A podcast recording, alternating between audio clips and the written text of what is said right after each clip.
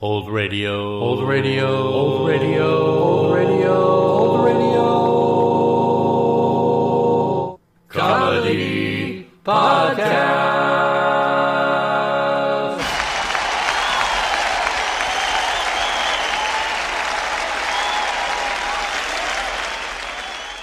Welcome to episode 62 of season 4 of the Old Radio Comedy Podcast.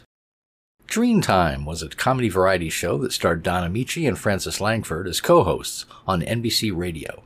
Sponsored by Procter & Gamble's Drene shampoo, the show usually opened with the Langford singing a musical number before she and Ameche did a comedy skit, usually with co-star Danny Thomas or Gale Gordon. After another musical number, the last 15 minutes of the show featured Ameche and Langford in their famous Bickerson sketch, also known as The Honeymoon's Over. Langford played the epic shrew Blanche Bickerson, and Ameche her tormented poor husband John, who is forced to remain awake every night while his wife constantly complains and torments him.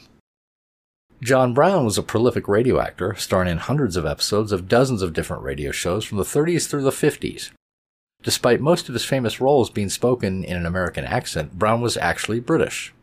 He played John Doe in Texaco Star Theater's version of Fred Allen's Allen's Alley, he played Irma's boyfriend, Al, in My Friend Irma, played both Gillis and Digby Digger O'Dell in The Life of Riley, which he also reprised in the first incarnation of the television show, and Thorny in the radio version of The Adventures of Ozzie and Harriet. He also starred as Broadway in the Damon Runyon Theater, arguably his most famous role. Brown also starred in supporting roles in several films in the 40s and the 50s, such as in Alfred Hitchcock's Strangers on a Train, uh, The Day the Earth Stood Still, and the movie The Life of Riley. He died in 1957 of a heart attack, aged 53. Now sit back and enjoy the March 12, 1948 broadcast of Drene Time and the January 11, 1947 broadcast of The Life of Riley, starring John Brown. From Hollywood, it's Drene Time.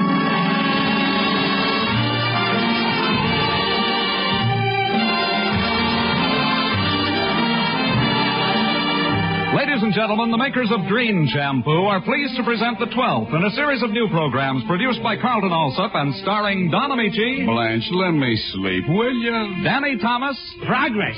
You call this progress? Kaiser's driving Frazer on on a motorcycle. and our glamorous dream girl, Frances Langford, who sings. The moon belongs to everyone.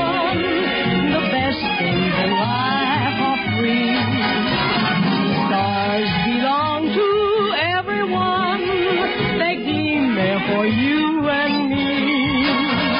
The flowers in spring, the robins that sing, the sunbeams that shine, they're yours, they're mine. Love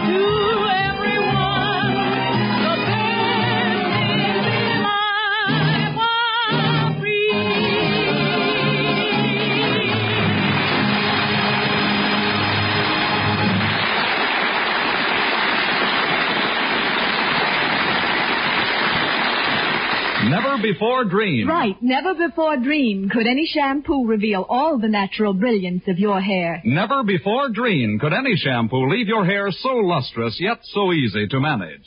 When you Drene your hair, you bring out all its sparkling highlights. When you Drene your hair, you glamorize all its soft, thrilling texture. And when you Drene your hair, you remove all luster-dulling soap film and unsightly dandruff.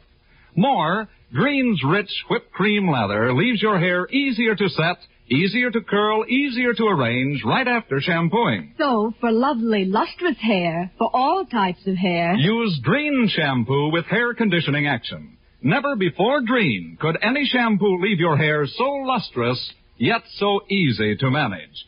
D-R-E-N-E, Drene shampoo.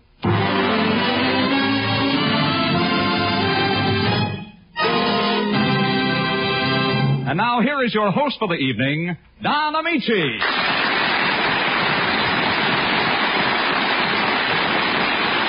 Thank you, ladies and gentlemen, and good evening. Frances, before you get away, I want to tell you that I thought your song was delightful. And Toby, your commercial was stimulating. And Carmen, your music was magnificent. Boy, you feel great tonight, don't you? Oh, I certainly do, Carmen. Do you realize that it's March?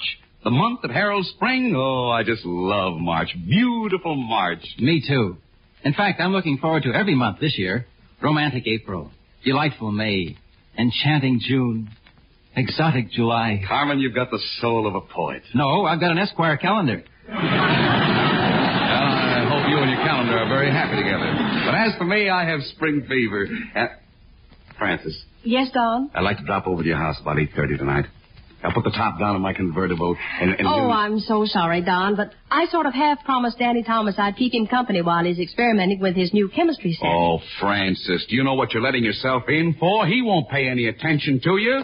He's had his eye glued to that microscope for three days now. Three days? Yes, that poor soul is trying to outstare a germ. he hasn't got an ounce of romance in his body. Oh, I'm sure he has, Don. Did you ever notice his soulful round eyes? Did you ever see square ones? Why, as far as he's concerned, spring is just... Oh, there he is now. The germ must have won. Danny! Danny Thomas!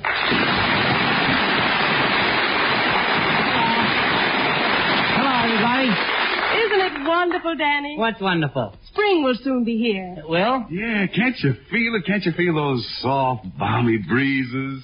Does something to a man, eh, Danny? Oh, I know just what you mean, Don. You do? Yeah, it makes you want to get out the old kite and fly the tail off that boy. Say, uh, uh, Danny, have you have you ever thought about girls? Oh, girls, they fascinate me every time I see them walking down the street in their dainty open-toed shoes. Sure, I, I think about them a lot. What do you think about them, Danny? Won't their toes ever get cold? Look,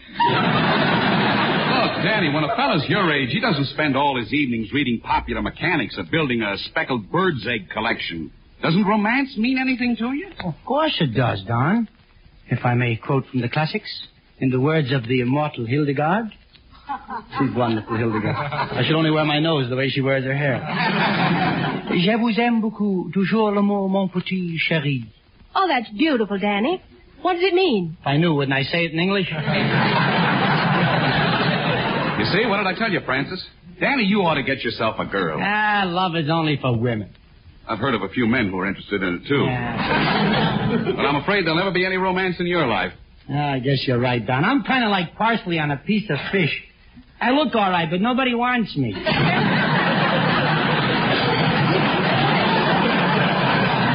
Oh, I wouldn't say that, Danny. I'm sure there must be somebody. Well, yesterday I did have kind of a date with the girl next door.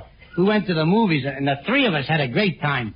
The three of you. Yeah, me and my girl and the fella I brought along for her. You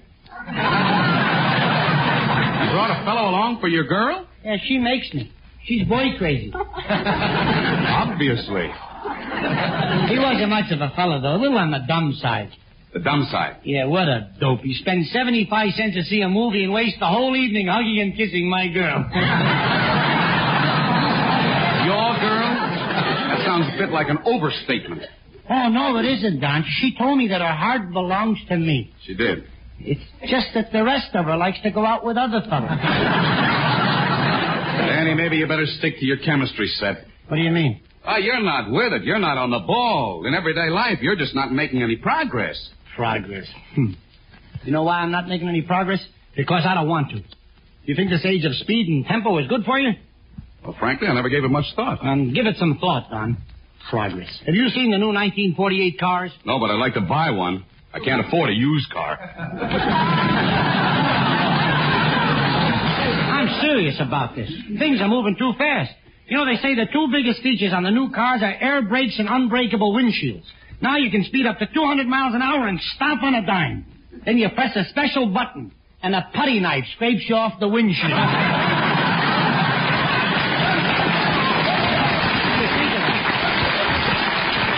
That's a handy gadget. Well, don't take it so lightly, Don. I mean, there's such a thing as too much progress.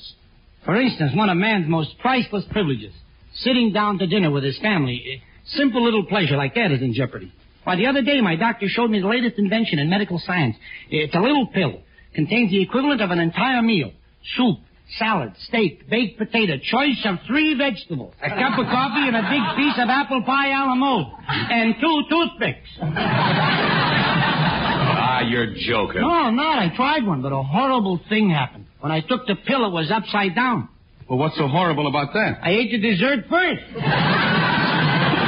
What happened to the toothpicks? Don't be such a wise guy, will you? Oh, now wait a minute, Danny. Progress has more good features than bad ones. Have you read about the new stockings for women guaranteed not to get runs? They're made out of cold wood and rubber. So what? Instead of runs, they'll get clinkers, splinters, and blowouts. Inventions, inventions, innovations. Why, years ago, when a woman wanted to go to sleep, she simply put on a nightgown and went to bed.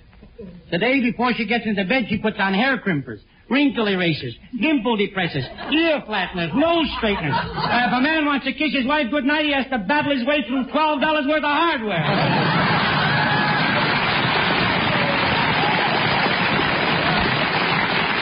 You know, Danny, you got me convinced. Let's both go back and play with your chemistry set. Now you're talking sense, Don.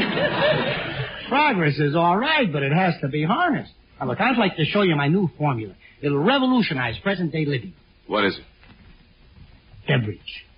Uh, what's it made of? Shh. Liquid. A liquid beverage. Yeah, I'll tell you about it. Now, with study and forethought, and research and more thought, I have discovered something new.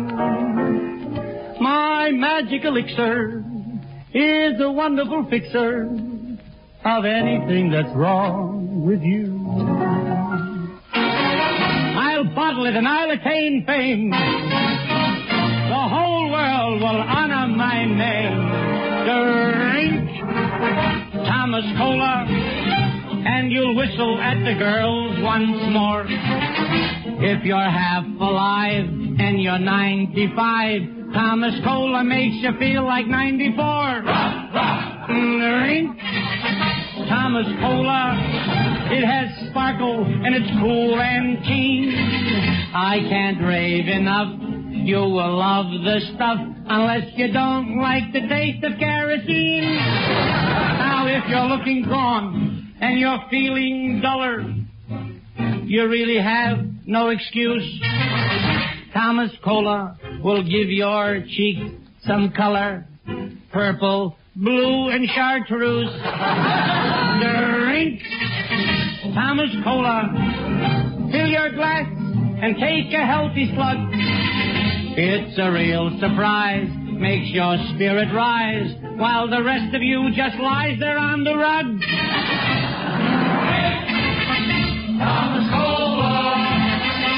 Listen to testimonials from all over the world. From Milan, Italy, we hear from Mr. Antonio Garibaldi Tommaso. Well, I tell you. I first tried Thomas Cola when I was uh, 20 years old. And today, 10 years later, I'm very happy to say I am now 30 years old. Thomas Cola, that's it for me. That's why I'm as happy as it can be.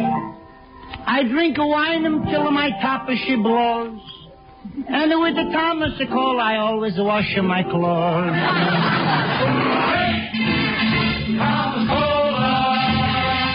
And now we hear from the Earl of Thomas, one of the leading literary lights of England, being interviewed. Milord, if you had your choice, would you select wine or Thomas Cola? Wine or Thomas Cola, you say? Well, milady, wine when aged in casks of choice elk pervades my spirit like exotic incense. A thousand violins throb in my head. I am wafted in fleecy clouds to the seventh heaven above the seventh heaven. I respond to its delicacy of flavor with the infinite me that has existed throughout the eternities. Whereas, milady, Thomas Cola, Yes. Yes? Thomas Cola makes me burp.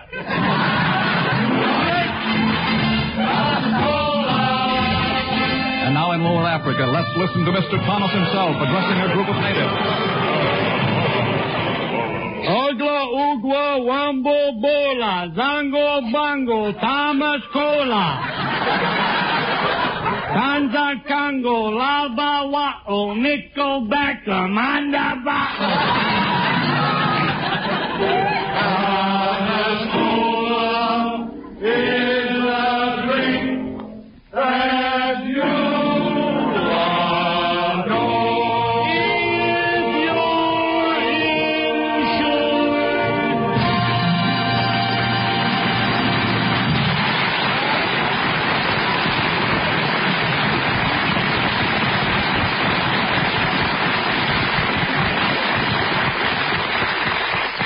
50, not 75, but 100% true. Yes, it's 100% true. Drene shampoo actually reveals all the natural sparkle, all the sheen, all the dazzling brilliance of your hair. Right. Never before, Drene, could any shampoo leave your hair so lustrous. Now that's because Drene is not a soap shampoo, so can't leave dulling soap film on your hair to hide its natural beauty. And what's more, Drene does not dry out your hair. Instead, its fragrant, freshening whipped cream lather leaves your hair sublimely smooth, beautifully behaved, easier to set, and arrange right after shampooing. And Drene removes unsightly dandruff the first time you use it. So, for lovely, lustrous hair, for all types of hair, dry, normal, or oily, use Drene shampoo with hair conditioning action. Use Drene at home or ask for Drene at your beauty shop. Buy Drene at all drug department or 10 cent stores in the familiar blue and yellow package. Remember, never before Drene could any shampoo leave your hair so lustrous, yet so easy to manage. Yes, your hair can have that dazzling sheen the very first time that you use Drene. Yes, your hair can have that dazzling sheen the very first time that you use Drene.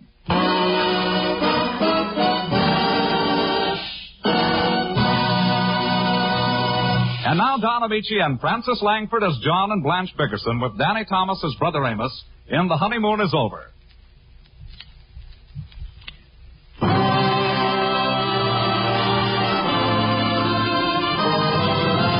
And here's lovely Frances Langford with a special arrangement of Sonata by Carmen Dragon and the orchestra. Sonata,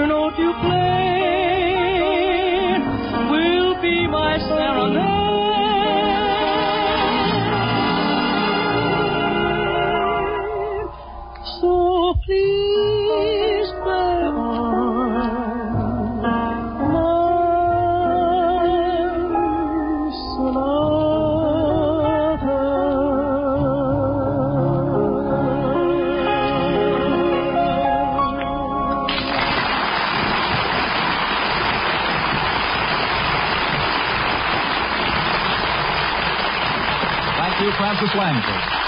And now, as we promised you, Don Ameche and Frances Langford as John and Blanche Bickerson with Danny Thomas as Brother Amos in The Honeymoon is Over, written by Phil Rapp.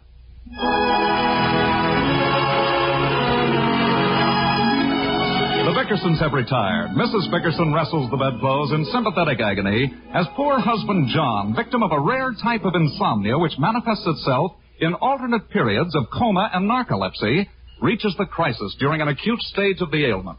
Listen.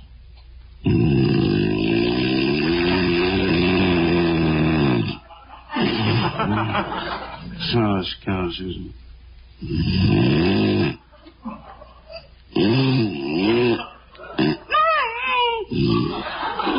Oh, dear. Now he's scaring himself to death.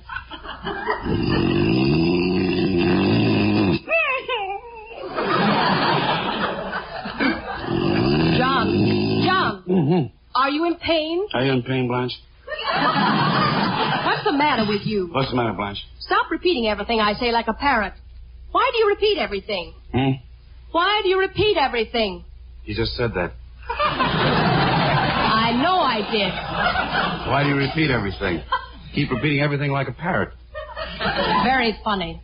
I'll bet you're a riot with those broken down friends of yours. I never want them in this house again. None of my friends have ever been in this house. Why not? Are you ashamed of me? I'm not ashamed of you. Then why don't you invite them here? Because they're a bunch of bums. They're not bums. When we got married, I gave up all my girlfriends. Why don't you do it? Okay, I'll give up all your girlfriends. I wish we could meet some nice people. You should belong to a lodge or something. Why don't you join the Elks, John? I'll join next week. You say it, but you won't do it. Why don't you join now? What? Go on, get up and join the Elks. Blanche, are you out of your mind? It must be three o'clock in the morning. It's only half past two. Oh, why don't you let me sleep? You know I have to get up early. I won't let you sleep. Because if you sleep, you'll snore. Then you'll wake me and I'll wake you and we'll argue and I won't get any sleep. I promise I won't snore. You always snore. Week in, week out. On Monday you snore. Tuesday you snore. Wednesday you snore. Thursday you snore. Friday you snore. Saturday you snore. So what'll you do tonight? Oh, what's the use? He's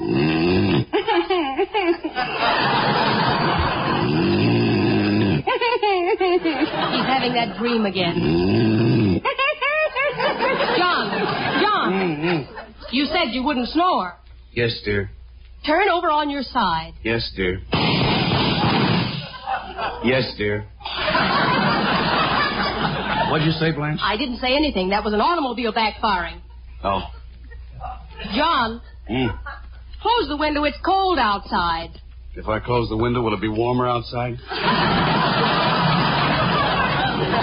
Oh, get up and close it. I'm freezing to death. Put a pan under it. I'll have the plumber in the morning. John, I have indigestion. I've never been so sick in all my life. All right, Blanche. I'm awake. Now, what's the matter with you? I don't feel good, John. Call the doctor. You don't need the doctor. I'll handle it. Where does it hurt you? Right here in the pit of my stomach. It's a shooting pain, and it comes about every five minutes. How long does it last? At least a quarter of an hour. How can it last a quarter of an hour if it comes every five minutes? Don't yell at me. I'm sick. If I say the pain lasts a quarter of an hour, then it lasts a quarter of an hour. Okay. I think it's that dinner we ate at the Goosebys. The fish disagreed with me. It wouldn't dare. I never want to eat there again. Every mouthful was poison. And the portions were so small. Why, you ate like you were condemned. Well, you have to be polite when you go to dinner. I wish we hadn't eaten anything. I'm suffering so. Call the doctor. Oh, now don't get hysterical. It's just indigestion. I know how to treat it. I'll fix you some hot ginger ale and oatmeal. Hot ginger ale. Make a new man of you. John Bickerson, I don't want any of your insane remedies. You'll treat me for indigestion, and I'll probably die of liver trouble. Listen, if I treat you for indigestion, you'll die of indigestion. now, do you want me to help you or not? Not if you're going to yell at me like that. You wouldn't yell at Gloria Gooseby if she got sick. Now, don't start with Gloria Gooseby. I saw you two at the dinner table playing footsies. Footsies. You were so flustered when she smirked at you, you couldn't eat. I was not flustered. Then why did you put gravy on your ice cream? I always put gravy on my ice cream. I love gravy on anything, and you know it. A likely story. Ah, And the gown that woman was wearing. She ought to be arrested. I think she purposely swallowed that fishbone so you could stroke her back. I didn't stroke her back. I patted it. I'd have done that if she hadn't swallowed the fish bone. I mean, if she hadn't been wearing that gown. I don't know how Leo stands for it. He's such a wonderful man, and Gloria's always playing stick around him just to get sympathy. Uh, A lot you care what happens to me. Every time Gloria gets a headache, Leo hugs and kisses her and fawns over her. Why don't you do that? I'm never there when she has a headache. I mean, why don't you fuss over me? Now, listen, Blanche. You're not sick, and you know it. Well, I'm depressed. You're going out of town tomorrow, and I'll be so lonesome I'll die. I'm only going overnight. I'll be back on Tuesday. If you cared for me, you wouldn't leave me. I'm not leaving you. I have to go on business, and I won't be gone over 24 hours. Suppose a burglar breaks in the house and finds me. It'll serve him right. now let me sleep, please, Blanche. I have to make an early train. We've never been separated before.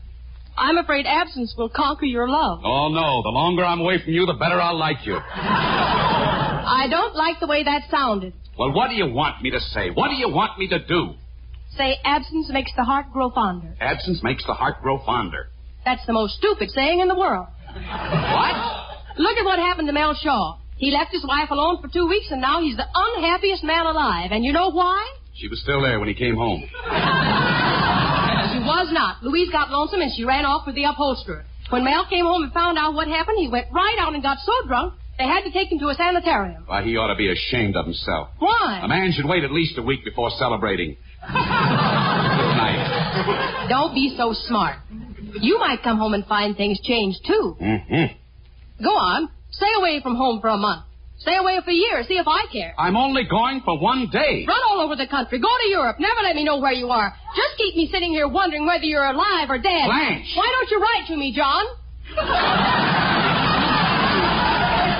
Now listen to me, Blanche. You have only one object in mind, and that is to keep me awake. I just want you to tell me you love me. I love you. Now, are you satisfied? How much do you love me? How much do you need?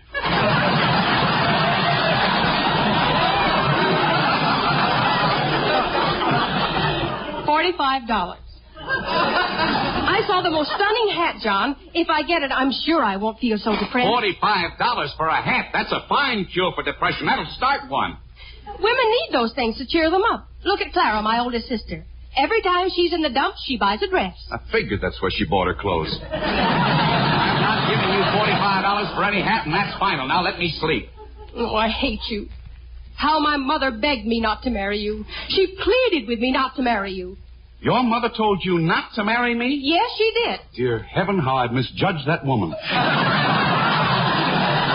Oh, you'll be sorry for this, John Bickerson. You just wait and see. Oh, please, Blanche, I'm so tired and I have to make a seven o'clock train. That means I have to get up before six. Why do you need so much time? Well, I have to pack my suitcase, don't I? You haven't got a suitcase. Oh, I have to. I bought a brand new one yesterday. It's in the closet. No, it isn't. Yes, it is. I put it there last night. I took it out this morning. What? Amos borrowed it. Oh, Blanche, he didn't. You didn't let that weasel take my brand new suitcase. I've never even used it. Don't scream so. You can carry your stuff in a paper bag. Paper bag. My suits will get all wrinkled. No, they won't. Amos borrowed them, too. Now look, Blanche. I see no reason for you to carry on like this, John. Blanche. Amos is going on a sailing trip with some very important businessmen, and he won't hurt your silly old suitcase. Blanche. He has to have something to bring the fish home in. He's going to carry fish in my suitcase, and I have to put my clothes in a gunny sack. Well, stay home then. I can't stay home.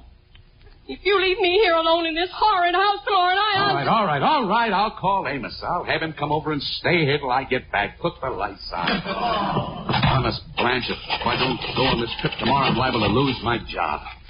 Hello? Amos, this is John. Hi, Jocko. What's new? Say, I, I want to ask a little favor, Amos. I have to go out of town tomorrow, and Blanche is afraid to stay here alone. Could you come over and spend the night? What's in it for me? What a chiseler. Is it worth a double sawbuck, Jocko? Okay, $20. And all the bourbon I can drink? All the bourbon you can drink. And can I bring a couple of friends over? Bring some friends. Take a note. You won't back out, Jocko. I give you my word of honor. Okay, I'll be over tomorrow. Uh, wait, Amos, when you come over, uh, uh, you might bring my new suitcase with you.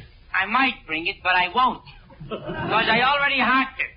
Good night, Jocko. Ooh, how I hate that man. See what you make me go through just because you pretend you're scared to be alone? I'm not going to be alone. What? Mother's coming over to stay for the rest of the year. Good night, John. Oh,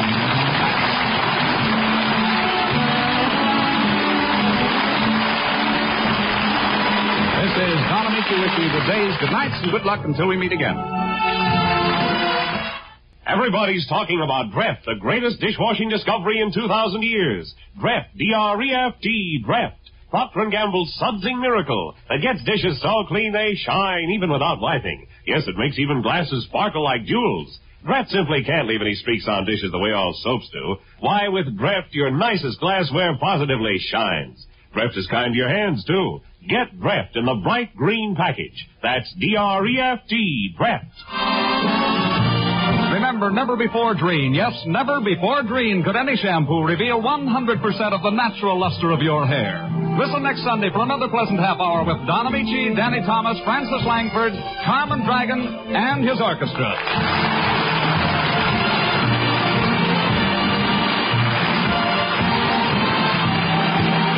This is NBC, the National Broadcasting Company. It starts with D and ends with P. That's Dreft, the greatest suds discovery in 2,000 years. Dreft brings you The Life of Riley.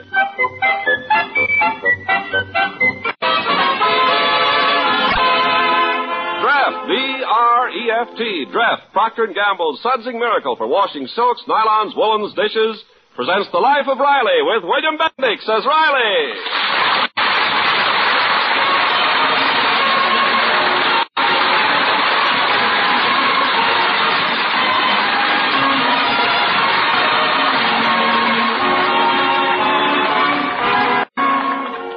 Whenever Chester A. Riley and his co-worker Jim Gillis get to talking about their respective sons, a verbal sparring match invariably results. Right now, Gillis is leading with an innuendo. Hey, you give me a big pain, Riley. Always exaggerating about your junior. Now, wait a minute, Gillis. All I said was my junior is a normal boy. Well, that's exaggerating. Is that so? I don't see your Egbert on a school basketball team. So what? It don't take brains to bounce a ball. Now, you take my Egbert. He's got a head on his shoulders. So that's what that thing is. Take a tip from me, Gillis. Don't let him stick that head into a vegetable store or some clerk will sell it for a squash. Very humoresque. but all your junior does is fool around. Ain't it time he thought about getting a job? No, he's too young. There's plenty of time for him to go to work after he gets married and his wife loses her job. Well, my Egbert ain't no loafer like your junior. He's working already after school. Puts in three hours a day at a big plant. Uh, well, my boy don't have to work for starvation wages for strangers. He can always work for me. If Junior needs money, he knows that if he mows the lawn, cleans the garage, empties the incinerator, and puts out the garbage, I'm always good for a dime. My egg Egbert ain't working for the money. He signed up in the employment training program at school. Employment training? Ain't Junior told you about it? Well, I... I thought not. See, this is a special course to give boys industrial experience. Uh, what good's that? Wait till they get out of school. You'll see what's the good. While your junior's unemployed, my Egbert lands a job as superintendent for a big corporation. And he works hard. In a few years, he's general manager. And your junior's still unemployed. And he keeps on working hard. Soon he's president. But your junior's still unemployed. And then my Egbert retires and don't work no more. So what did he accomplish with all his hard work? He winds up a bum, just like Junior. Hey, Face the facts with your face, Riley. My egg bait's heading for success. But your junior's gonna wind up a flop. And why? No ambition. And whose fault is that? His mother's? No, it's your fault. Because you brought him up to be like you. He is not like me. He's a fine boy. And he's got plenty of ambition. Plenty of ambition, huh? Then why ain't he taking this course? Well, uh, uh, well, I'll tell you why. Because I brought my boy up not to do nothing until he hears from me. And when I get home, he's going to hear from me.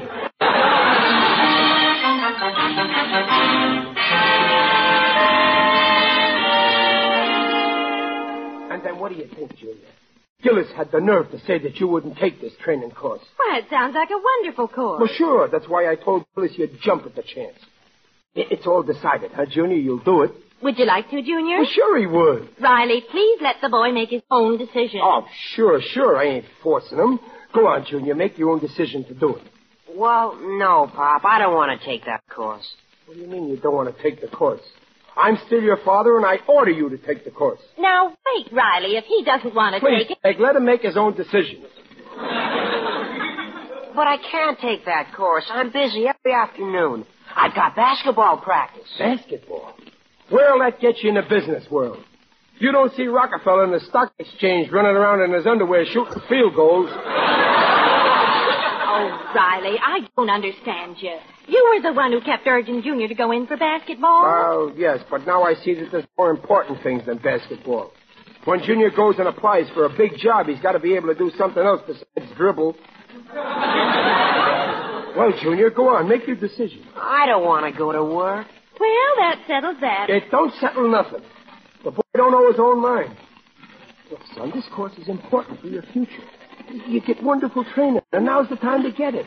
What do you want to be when you grow up, a success or a failure? I just want to be like you, Pop. Nothing doing. You'll be a success. the trouble with you, Junior, you ain't got any ambition. Oh, Riley, he's still young. Never mind. When I was his age, I was already thinking of my career. Day and night, I dreamed of following the sea. So what did I do? For the next five years, I studied navigation so as I could get a job. And I got one. yes, a deckhand on the Staten Island ferry. Well, that was only temporary. I quit after eight years. I only mentioned it to show you how important ambition is. Well, what do you say, Junior? Make your decision. Well, I don't know, Pop. Maybe. What do you mean, maybe? Either you'll do it or you won't do it. All right, then I won't do it. Wait, wait a minute, Junior. Junior, let's go back to maybe. Oh, Pop, I really don't want to do it. All right. Don't do it. So this is how you repay me. After all I've done for you. This is how you make it up to me for the pain and suffering I went through bringing you into the world.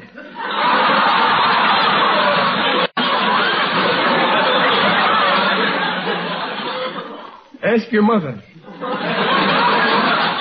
Oh, gee, Pop. Now I ask you to do one little thing for your own good. All right, Pop, I'll do it. That's enough. You will? Honest?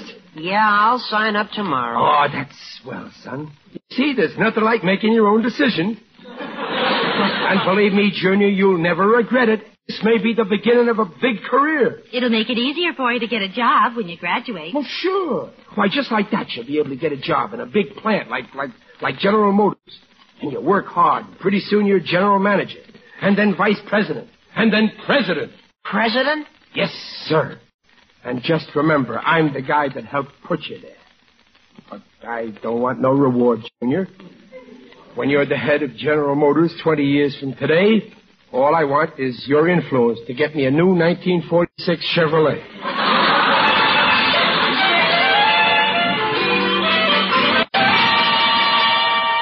Gee, Mr. Stevenson, I never thought the school would send me to the same plant where my father worked. Well, Junior, I like to encourage father-son teams in the plant, so when I saw your name on the list the school sent out, I asked for you. Boy, it'll be swell working with Pop. Yes, but just remember this. In business, it's wise to forget the pop stuff. Looks bad in front of the other employees. So while you're in the plant, your father is just employee number 79. 79. Yes, sir, I'll remember. Well, it's time we put you to work. We'll start you off in Section D. That's where your father works. You mean I'm going to do riveting? Oh, no, no. You're going to be a sort of assistant to the new efficiency expert. Here, all your instructions are on this sheet of paper. Just follow them to the letter, and you'll do okay. I'll try, sir. I'll try to be as good a worker as my father. Hmm. Come along.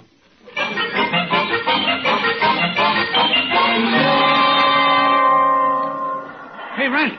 Ronnie, wake up. Uh, uh, what's the matter? Wake up. Well, why? Did the whistle blow for lunch? Listen, Riley, you better not let the boss catch you sleeping on the job. Well, I'm doing him a favor.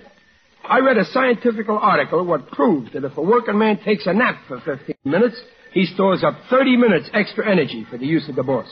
Yeah, but you slept an hour. Well, in that case, they owe me overtime. You better watch it, Riley. There's a rumor one of them efficiency experts is going to start checking on us today. You know what them slave drivers is like. Uh, always looking for improvements. If there's eight guys working, they tell you to improve it until four guys can do the same job. Then they say improve it until two guys can do the job.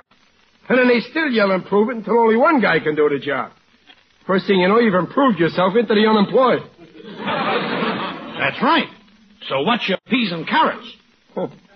They won't catch me. The minute I see him snooping around, I put on an act. I start looking intelligent.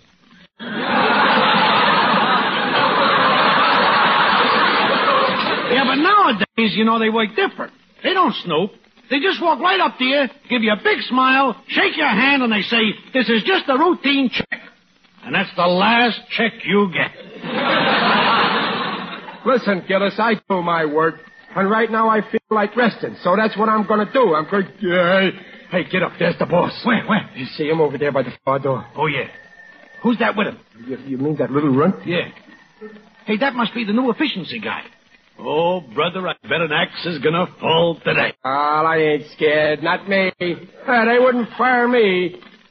Gillis, what's the address of that unemployment insurance office? They're stopping at every machine. What's the little guy doing? Nothing. He's just standing there in back of the boss. Uh, probably one of them dopes who don't know what to say. And now Stevenson's leaving. The little guy's coming this way. Hey, that face is familiar. Yeah, yeah, it does look familiar. You know, if he didn't look so stupid, I might take him. it's Junior, my Junior. What's he doing here? I don't know. He. Oh, oh, it's that school course. Junior, Junior, here I am. Oh, hi. You surprised to see me? But Junior, why didn't you tell me? Well, I didn't know I was going to be assigned here. I'm a helper to the new efficiency expert. Oh, oh, boy, what a break, Gillis. Here we were worried this efficiency expert was going to be some smart guy, and it turns out to be my own son. Gillis, from here on in, we're coasting. All right, break it up. On the job. Get a load of him, Gillis. Ain't he great? Uh, come on now, get on that machine. No loafing. Now, now, wait a minute, son. Are you forgetting who I am? No. Your number's 79, and you're supposed to do Operation 360, and you've got 30 seconds to do it. But, Junior, I'm your father. Yeah, I know, but you've only got 28 seconds now. I'm your mother's husband. 26 seconds. But, Junior. 24 seconds. Oh, gee, please hurry. I'll have to report you to... All right, all right. I'm stopping. Oh, that, that's 15 seconds. Eight seconds. Five seconds. Uh, uh, oh, Gillis. What did I ever do to deserve this? There he stands. My own son. Timing me with the watch I gave him for Christmas.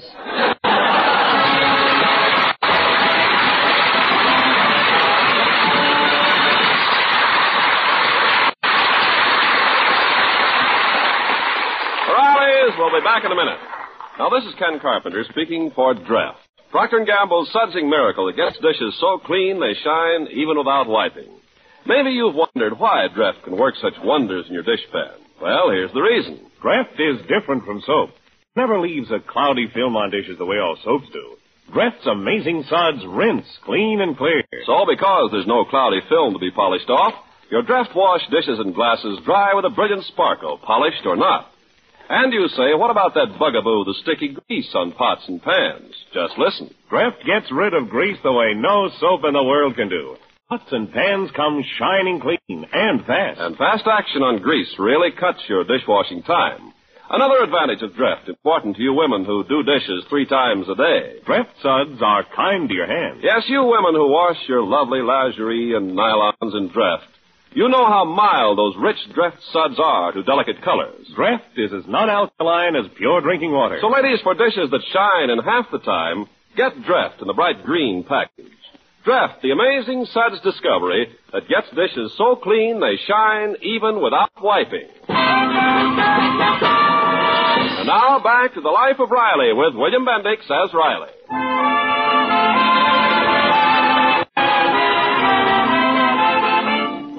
When Riley urged his son Junior to take a part-time job in a plant as part of the industrial training course at school, he never dreamed that Junior would be assigned to the very same plant where Riley is employed.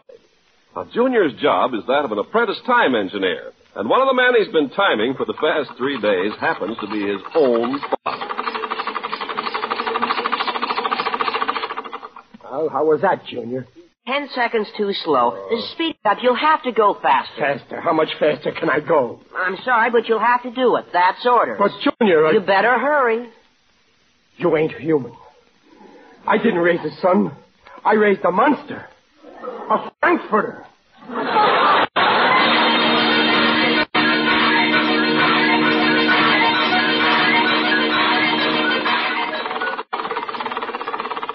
Faster. Faster. What'd you stop for? Why did you stop? Because I want to scratch my nose and I like to use both hands. Do you mind?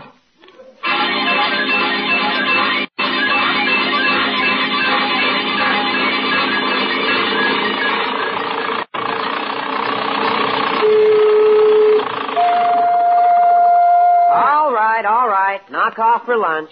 Oh, it's about time. Oh, am I tired. I can hardly open my lunchbox. Well, let's see what Fed gave us. Oh, egg sandwiches. Oh, boy. Oh, that's good. I like it. Junior, you don't have to time me while I'm eating.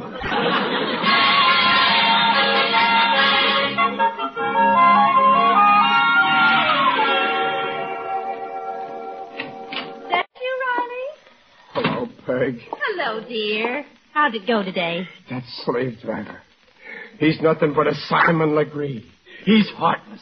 He's. Riley, I thought you made a resolution not to call your boss names. Who's talking about the boss? I'm referring to your son. Riley, he's our son. Yeah, but it's your half that's making me work so hard. He ain't letting me stop for one minute since he's been in that plant. Now, dear, Junior's only doing his job, same as you do yours. Besides, this was all your idea. Well, now I got another idea. He's resigning. But you wanted him to get some training so he could be a success. Yeah, but I also want to be around to enjoy it.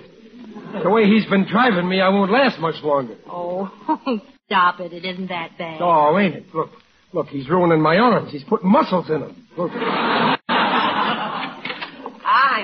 Hi, Mom. Hello, dear. Hello, Pop. Number 79 to you.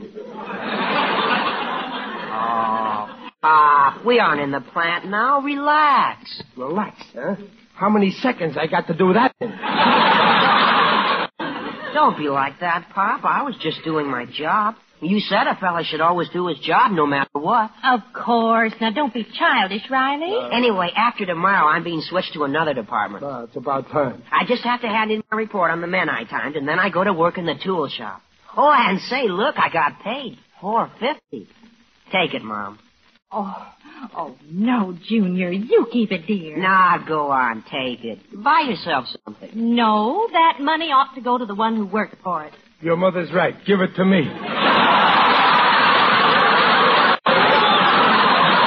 Finally. All right, all right, but we'll never get rich this way. He earns four and a half, and I spend five for liniment.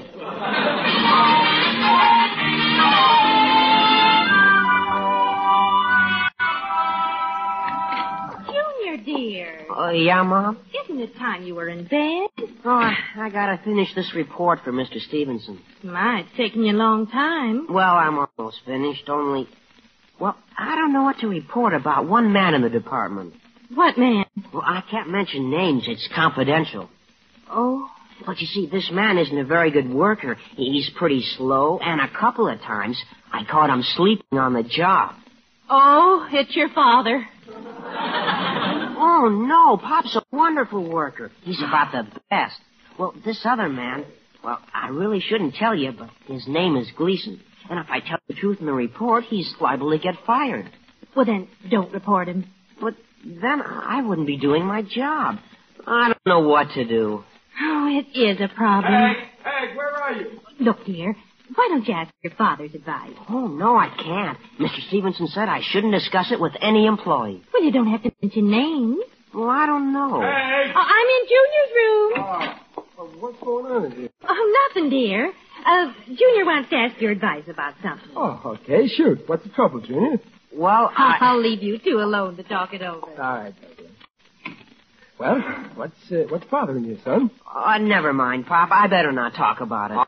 Come on. When you're worried, the best thing to do is talk about it. That's what I always do. The way I figure it, the brain is like a room. The mouth is like a ventilator.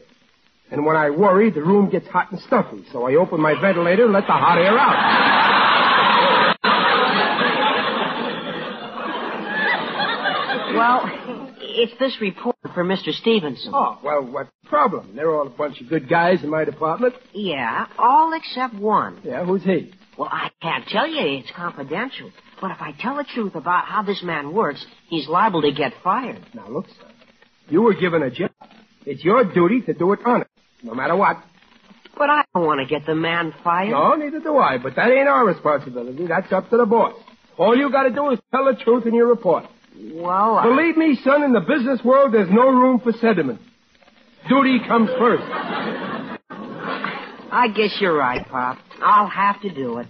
But it, it's kind of a dirty trick to report all these things. What thing? Well, he's always falling asleep on the job and, and calling the boss names. Oh, I see. Well, if he's that type of...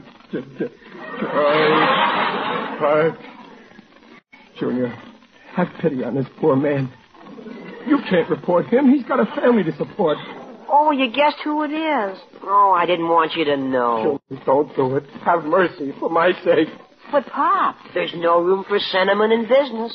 Who's been filling your head with such stupid nonsense? Well, you just said it, Pop. Oh, well, I, I, I didn't mean it. I was wrong. No, Pop, you weren't wrong. Don't contradict me. When I say I'm wrong, I'm right. Junior, you, you just can't do this. Think how I'll feel, my own son doing a thing like this. But, Pop, you said duty comes... Never mind.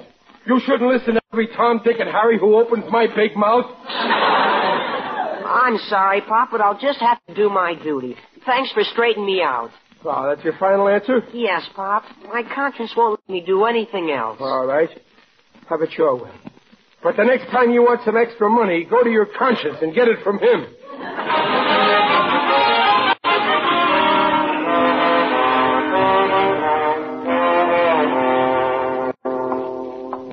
What a son. Squealing on his own father. Thanks for straightening me out, he says. If he hands in that report, who's going to straighten me out? Perhaps I can be of assistance. Who's that? It is I, Digby O'Dell, the friendly undertaker. Greetings, Riley. You're looking fine. Very natural.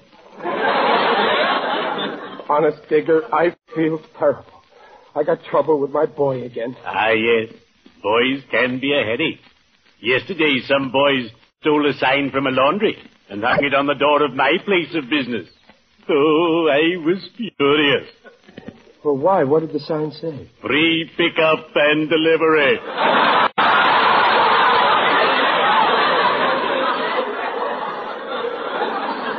Well, what Junior's going to do is worse. He works in my plant part-time, and his job is to hand in a report on how I work, and it's going to be a bad report. Oh, I know how you feel. When I was an apprentice, an efficiency expert handed in a report on how I work. In it he said, O'Dell works like a beaver. Well, what's wrong with that? that? Is that bad? It is indeed. In our profession, you work like a gopher.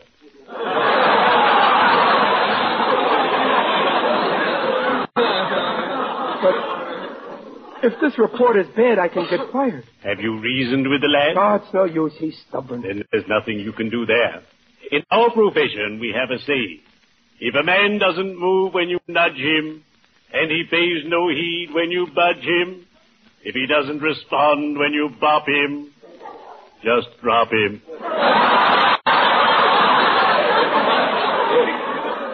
Well, there must be something I can do. Eureka! I have it. Has Junior handed in this report yet? No, not yet. He's going to do it this morning. Then you must stop him. How can I? You're his father and legal guardian. Make him quit the job. Then he won't have to hand in a report. That's right. Why didn't I think of that before? Oh, Digger, you're a real pal. I'll remember you as long as I live. And I'll remember you longer than that. Well, I'd better get down to the plant and get hold of Junior. In that case, Junior, I'd better be shoveling off.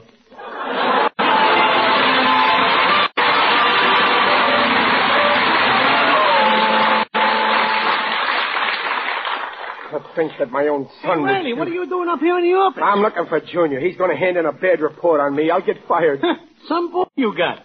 Selling out his own fish and blood. I gotta stop him before he gets to Stevenson. Uh-uh, tough luck, Riley. I seen him go into Stevenson's office about five minutes ago. He's in there already. Yeah, putting the hooks into you. My own son, squealing on me with his own mouth. The same little mouth he used to say da da and goo goo with. Hey, look, Riley, the transom's open. If we get closer, we can hear what he's saying. I don't want to hear it. Come on, maybe it ain't as bad as you think. For killer's sake. This is a fine report, Junior. I'm happy to note that most of the men in the department are hardworking, conscientious, and intelligent. I wish they'd hurry up and get to me already. But this one here, he's not only lazy, but a bit on the stupid side. They got to me.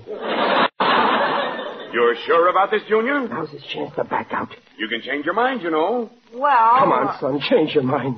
I'm sorry, but that's my opinion. I had to have a son who's stubborn like his father. Then you recommend that I fire him, Junior? Well, I think. This is going far enough. I'm going in. No, no, wait, Riley, no, no. I think. Never mind what you think. Pa. Riley, what's the idea? I'm going to tell you what I think. But Pop. Pop me, you ungrader. I'll pop you. Now listen, Riley. You listen to me. You think you're smart, huh? Getting an innocent little kid to squeal on his father so you can fire him. Oh no, you Pop. think you know everything, huh, Stevenson? Well, believe me, there's plenty you don't know. I've been getting away with murder for the last five years.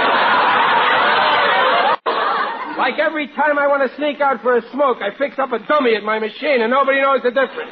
You didn't know that, Riley, huh? would you please pipe You down? remember when you asked for suggestions for improving the company? Remember the note you got that said, get rid of Stevenson? Well, that was my suggestion. you didn't know that, But, huh? Riley, and I not only you that, for a year you've been trying to find out who put the cuckoo in the time clock. Well, I did. And not only that, Listen, you big dumb clot. We're not talking about you. We're talking about Gleason. and not only that, boss, I'm the biggest liar in the whole plant.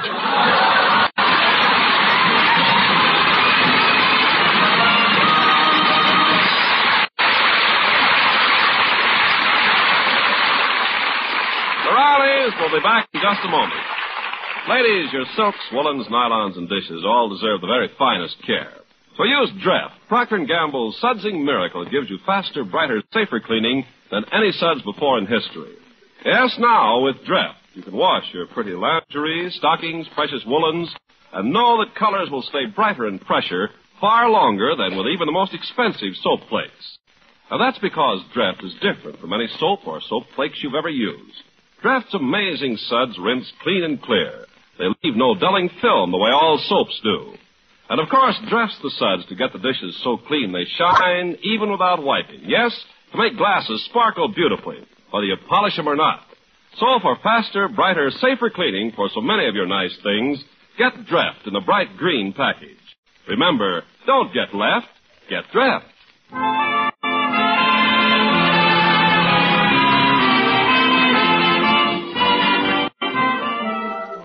And then, Peg, when I found out, I almost fell through the ceiling. Boy, it's lucky for me Stevenson has a sense of humor. Otherwise, I'd have been fired for sure. Oh, Riley, why didn't you talk this over with me last night? I knew it was Gleason who was getting the bad report. Uh, I was ashamed to tell you. I didn't want you to think I was a lazy loafer. Now, wasn't that silly? You should know that after 17 years, you can't keep secrets from me. Oh, Dumplin', you're so understanding.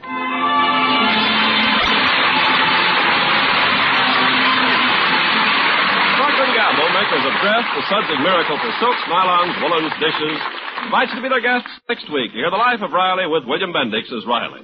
The Life of Riley is produced by Irving Brecher and is directed by Don Bernard. The script is by Alan Lipscott, Reuben Ship, and Henry Posner. Music by Lou Kosloff. Mrs. Riley is Paula Winslow, Digger O'Dell is John Brown, Junior is Tommy Cook, and Stevenson is Ken Christy. This is Ken Carpenter inviting you to listen again next week to The Life of Riley and reminding you for faster, brighter, safer cleaning than any suds before in history, use Dreft. Don't get left, get Dreft.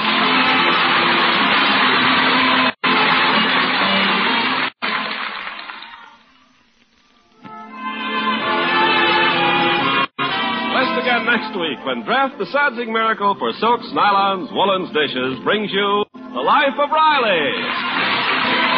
This is NBC, the National Broadcasting Company. Be sure to tune in next time, my friends, for another classic comedy radio show. I'm Greg Fordyce. Thanks for listening. Thanks for